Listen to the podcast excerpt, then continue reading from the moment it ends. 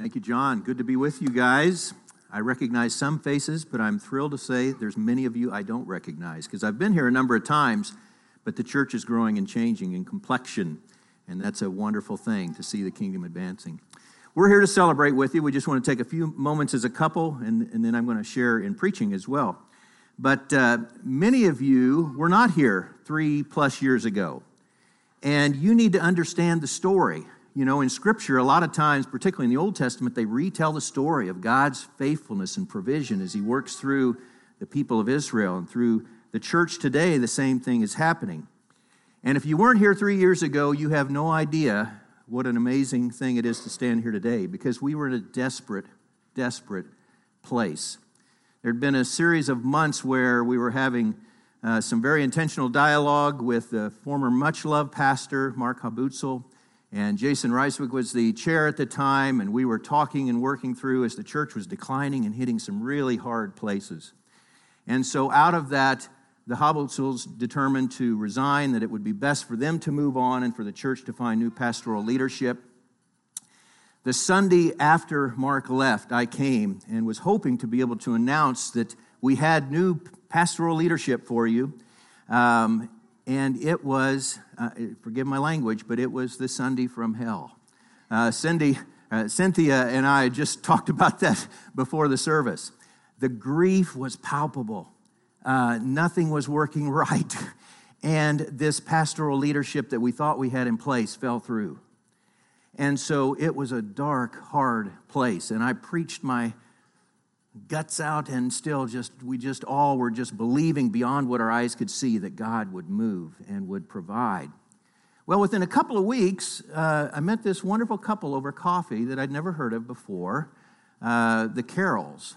And so we sat down in wichita and had coffee and then i started doing some background checking and within a week they were meeting with brian johnson our church planning director and really quickly the trajectory uh, and the conversation turned and they were presented to you all, and you loved them, and they loved you, and God began to move in a new and powerful way. And so today, you are on the back end, really the completion of a three year plan and agreement that was struck between the denomination and the local church to infuse some additional funds, but also to set some goals to become self sustaining, not only surviving, but thriving. And you really are the poster kids of revitalization now, I have to tell you. This is an amazing story, and it's part of your story. It's just a slice of the story. You'll get to celebrate, I guess, 15 years of the story here in a few weeks. But it's dangerous to call out specific names, but I do want to just acknowledge some specific people through this amazing season Cynthia and Mike Limke, Jason and Shelley Reiswig, Jim and Carol McLaren, Evelyn and Mike Johnson, Tamara and Steve Johnson, Bryce and Allison Barkus, Brent Martin, Becky Brandstetter, and Eric Hauk. These are all leaders that have stepped forward and really have led in, in an amazing way. And of course, we have to thank the Carrolls, Amber and John. They are a unique partnership. They have complementary gifts, as you all know, and they are exactly what hope needed, and they are exactly what God delivered. That's what God does. And so we want to thank the whole family, Aiden and Maya as well, because this has been a family affair um, and a great partnership. And most certainly, we want to thank all of you.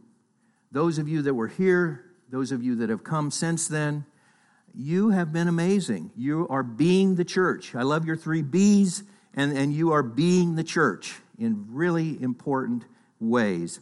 You never gave up on hope, and now you're giving hope to others. And that's what this is all about. So we want to praise Jesus most of all, but we do want to thank you because he's worked powerfully through you. So Patty is going to offer a prayer of celebration.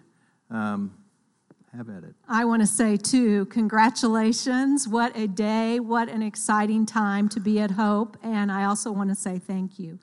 But most importantly, we want to thank the Lord. Amen. So let's go to the Lord in prayer. Lord, we lift up your holy name. We praise you as the creator of the universe, the sustainer of life, the one who breathes life into us, into this church. You truly are our hope. You are the rock that we stand on. You are gracious and loving. You never leave us nor forsake us. Even when we don't feel you, you are present. So we come this morning and we say thank you. Our hearts are full with gratitude. Lord, we thank you for the very life that you give us. We thank you for the work that you give to our hands, for the ministry of this church, for our families, for relationship. We thank you for who you are. And we thank you that you continue to transform and change us. Lord, we all have memories of hope. Each one of us here, whether we've been here three weeks or three years or 15 years, Lord, hope, the community has impacted our life. So we want to pause right now. We want to take a moment to remember. In our own hearts, Lord, where we are right now, bring the memories of hope to our mind, to our spirit, so that we can be grateful.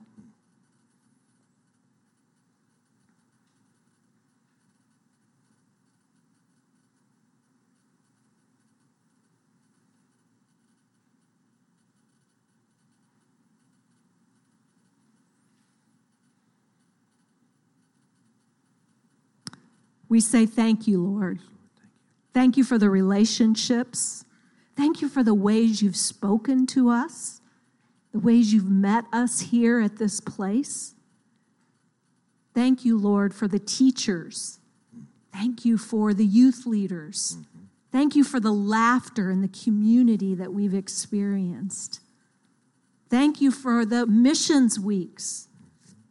Thank you, Lord, for the times we've gathered in prayer. Thank you for the groups and the potlucks and the treats and the cake. Thank you, Lord, for who you are. Lord, we thank you for the past. Even the hard times have formed us. We thank you for this day, Lord, and we thank you for what the future will hold. We commit ourselves to you again fully today, Lord. We commit ourselves to the leadership of Amber and John. we commit ourselves to be in relationship with one another. But most importantly, we commit ourselves to you. So, Lord, as we take this time to say thank you, as we take this time to celebrate, we ask you to change us, to transform us, to make us more like you. And we pray in your mighty name. We pray in the name of the Father and of the Son and of the Holy Spirit. Amen. Amen. Thanks. Well, this is a great day of celebration of a great church, thanks to a great God. Amen? Amen. But what do we mean when we say that word great? You know, we use it all the time. It's one of my favorite words. If you were to look at my email correspondence and the way I converse with people, I use that word all the time. It's great, great, great. Well, evidently, so do a lot of other people. I Googled, you know, in the search engine, great. Guess how many times it comes up? 16.9 billion with a B. I, I can't even fathom almost 17 billion times. This thing, great. Now, here's some of the images that come up when you put great in there Tony the Tiger. Now, that dates me, but growing up as a kid, they're great, right? I mean, he was the mascot for Frosted Flakes. There's also other animals, the great white shark. Dun, dun, dun, dun. There's the Great Wall of China. There's the Great Dane. Even people get named great. Alexander the Great, or the Great One, Gretzky, right? If you're a hockey fan. All of these help us understand the meaning of great, at least in worldly terms, right? It's the biggest and the best and the strongest, the meanest, the baddest. But think with me about what great means in terms of the church. How does Jesus define greatness? What does it mean to be great in God's economy? What does it mean to be a great church? Is specifically what I want to wrestle with a little bit with you here this morning because you're celebrating a moment in time and you're going to continue to celebrate, Lord willing, the, the way the Lord is working in and through Hope Covenant Church. And you truly want to become a great church, and you are a great church, but we need to stay focused because the world defines greatness in a very different way than the upside down way that the scriptures and the way Jesus defines greatness. And sadly, the church gets sucked into the optics, the metrics, the, the worldly definitions more than we do God's definitions sometimes. I mean, if you were to go to a bookstore or go on Amazon and, and look at Christian books, even, you would find a lot of large megachurch pastors writing books. You wouldn't find a lot of smaller churches. Now, I'm not saying that megachurches are bad because praise God for large churches and the kingdom impact they can have and the resources they bring. But that does not define greatness any more than a small church can define a friendly church, right? If you were to go to conferences, same kind of thing. We go to a lot of church conferences, pastor conferences, and the lineup are always these big church type pastors. And so, again, I want to be careful not to be critical there, but I think we get sucked into a worldly definition. And God's definition is very, very different. God defines greatness in terms of the person and work of Jesus Christ. And it is a different picture. So we're going to look at Jesus and the way he defined great. We're specifically going to borrow some thoughts from a person I believe is a great man. He's the past president of the Evangelical Covenant Church, Gary Walter. Gary has retired, but several years back he wrote an article in the, the Covenant New, uh, magazine, the Covenant Companion, and he looked in the book of Matthew, and there were three times that Jesus uses the word great, and he defines for us greatness. So I, I thank Gary, but I also thank Jesus and Matthew for recording in his gospel this definition because it's so helpful, such a good reminder. I'm going to start in Matthew chapter 5. If you want to turn in your own Bibles, or it will also be on the screen behind me. Matthew chapter 5, verse 19.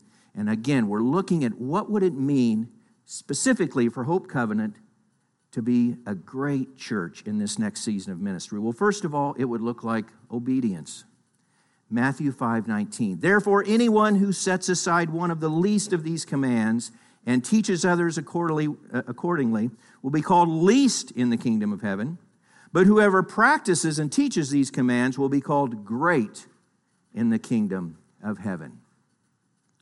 Obedience is the first mark of greatness. Now, it's interesting here to look at the context because this, this is at the beginning of Jesus' Sermon on the Mount. And he's really introducing this amazing new covenant of grace. And yet he needs to start by helping us understand the law and obedience. And the fact that grace doesn't simply mean that we can live a life totally unhinged and disobedient and in sin, we're still called to obey. There's still a followership that indicates a genuine faith.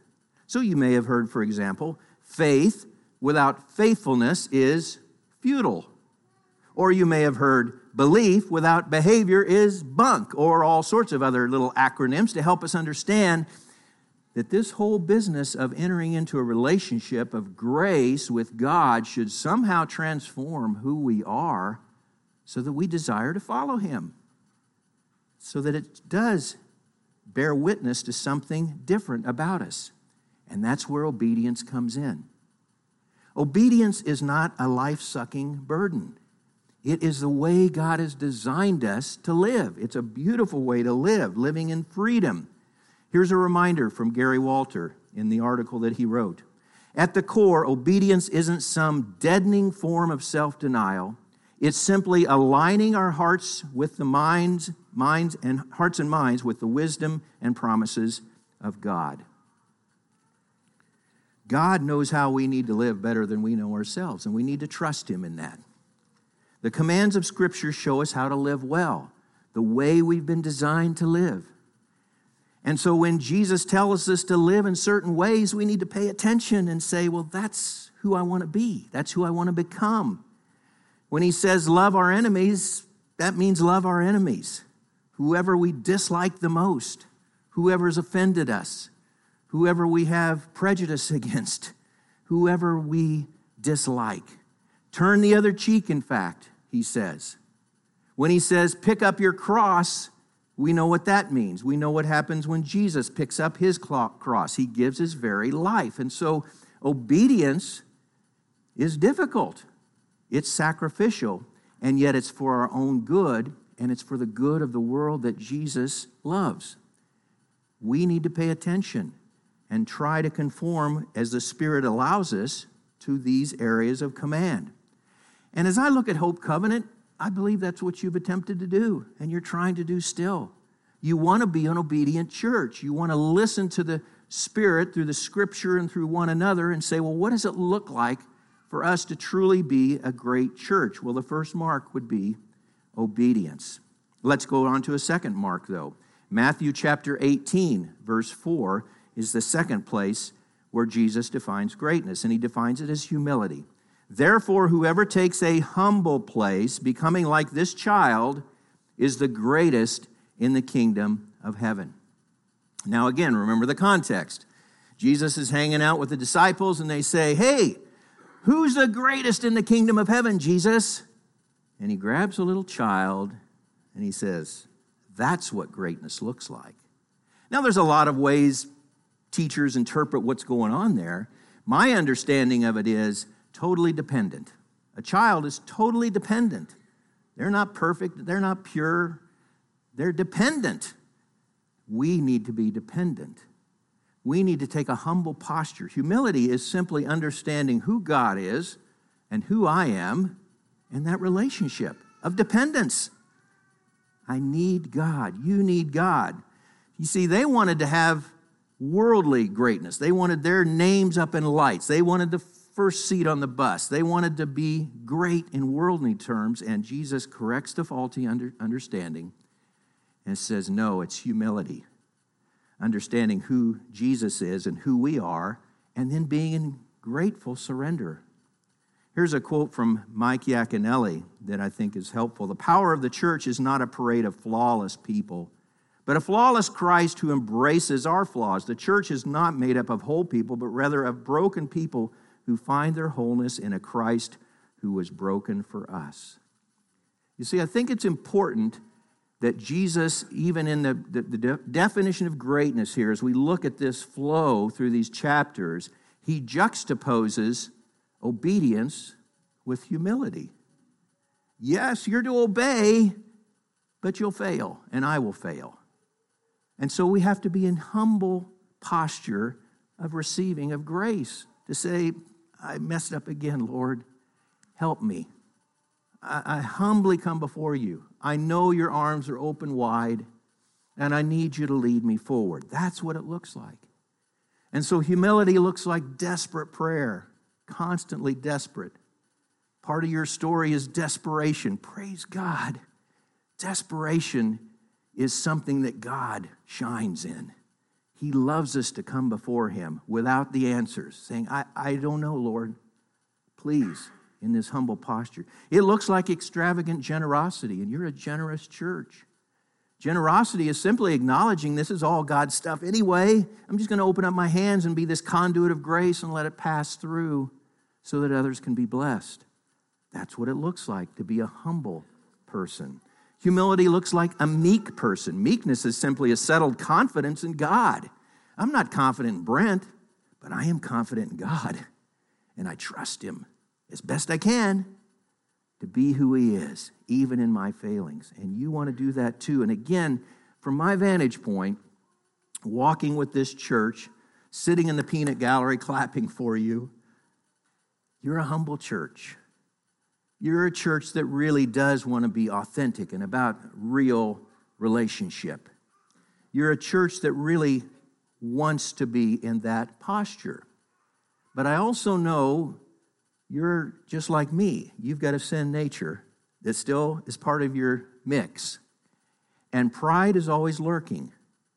And we have to every day, every morning, come before the Lord all the time and say, Lord, have mercy on me. Please, Lord, guide me forward as I know you will. But if I don't reposition myself and change the conversation in my crazy brain, I can get into pride real quick. And you can too. Particularly on days like this when we celebrate and we say, Look at what God has done through us. And then we start to take credit. Don't do that. This is all about Jesus, who he is and who he wants to be in us. So Jesus defines greatness in terms of obedience and humility, but let's go to a third marker Matthew 20, verse 26, and it's servant, service. Not so with you. Instead, whoever wants to be great among you must be your servant. The context here is the, the mother of James and John coming up to Jesus and says, Hey, can my boys sit at the right hand? Would you take care of them? I mean, they're really good boys. You know, being a great mom, but not understanding what this is really about. And Jesus says, No, the great, great ones among us will be the servants, the ones in the background, the ones that don't get the, the flashing lights, the ones that aren't in the skybox. Jesus corrects the faulty understanding. And it's so cool to see that he really gives us a very tangible way to be humble. If we're serving others, if we're being selfless, there's a much better chance we can be in a humble posture. So he's giving us a practical way to live out humility. The challenge is great, though. And I speak to you as one of the generation that's called baby boomers. And I've just got to confess, at least for me, I'm sure there are exceptions, but as a generation of people, boomers had the world handed to them on a silver platter. And rather than responding in gratitude, we responded in greed. We sucked it up and consumed it on ourselves and thought we deserved it. And we're a selfish bunch. And it grieves me. But I'm not alone as a boomer. Every other generation still struggles with that same core defect of idolizing self and becoming greedy and self focused and consuming on ourselves when Scripture tells us over and over we exist for others. We are blessed to be a blessing, we're to be a conduit of grace. That's the way we're designed. And when we consume it on ourselves, we're killing ourselves. And we're not bearing witness to who Christ wants to be in us. And so, this whole business of service is really, really important. And again, I believe it's your desire. And I see it as I, I am on, I'm on your weekly email burst, you know, and every time I look at it, I just, I, just take a breath. I go, wow, there's so much going on. You just finished this amazing uh, BMW, Butler Mission Week. So good to hear that the numbers even worked out, but the lives that were touched because of the service that you gave in bodily form, you were there, you were sharing, you were incarnating the gospel. that service. And you do that in countless other ways, both corporately and individually.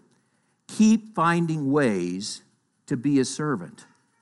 That's the way Jesus defines greatness. That's part of his practical application of this. So, he defines it in obedience, humility, and being a servant. The question we always have to drill down in Scripture is say, okay, well, so what? How does this apply to us? What does it mean for us to be a follower of Jesus as an obedient, humble servant? Let me ask you specifically. There's some of you in the room that are students. Do you obey students and other authorities in your life? Is obedience a mark of your life? That's what it looks like to be a great student because it's a witness of the gospel. Are you a great husband if you're a husband? Do you focus more on serving your wife or meeting your own needs? Are you a great mom? There's a number of moms in the room. Are you driven more by parental pride or humble stewardship of God's children? These are God's kids, they're not our kids. Are you a great employee? Most of us are working somewhere. Do you serve and work with excellence as unto the Lord? A servant who bears witness to the greatness of God. And to Hope Covenant Church, are we striving for worldly greatness or God's greatness?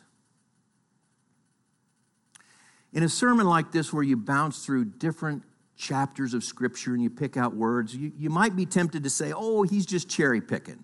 You know, there's a lot of other definitions of greatness out there where Jesus is macho and he's kicking their tail and, you know, all that. Ah, that's not really, that's not really greatness, is it? Well, I don't want to pile on the argument, but throughout Scripture, this is confirmed over and over. And I want to close with an amazing hymn out of Philippians 2. It's considered maybe to be the oldest liturgical hymn of the church. And it says exactly what Jesus has been saying here in the Gospel of Matthew.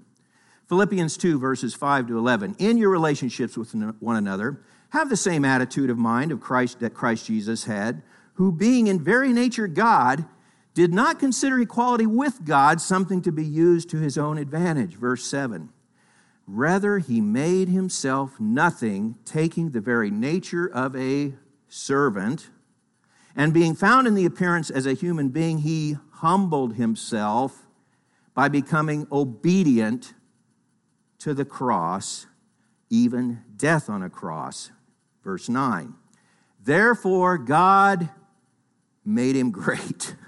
God exalted him to the highest place and gave him the name that is above every name that at the name of Jesus every knee should bow in heaven and on earth and under the earth, and every tongue acknowledge that Jesus Christ is Lord to the glory of God the Father.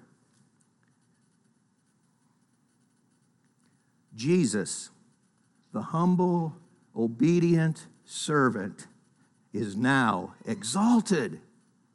His greatness is defined according to the Father and our greatness likewise will be defined as we follow Jesus. He showed us that the path to glory is the path of Golgotha. It's not easy, it's sacrificial, it's painful, and yet it is well worth the journey. It is so clear in Scripture, it is so clear in the life and work of Jesus. I cannot think of anyone more courageous than Jesus to be who he was, he could have demanded whatever he wanted. He could have taken it by force. He could have been the king on any terms he wanted. But instead, he was the obedient, humble servant. And he shows us the way to greatness. And that's who we want to become. Amen? Let me pray for us. Lord, your word is perfect. Your spirit is precious and powerful. We confess that words like this, commands like this, they, they look good on the paper. They're so much harder to live out. And so, Lord, by your Spirit, do what only you can do and make this real in our lives. Speak to each of us individually. More importantly, speak to us as the body of Christ, your church, so that we can continue to become great in your eyes. In Jesus' name I pray. Amen.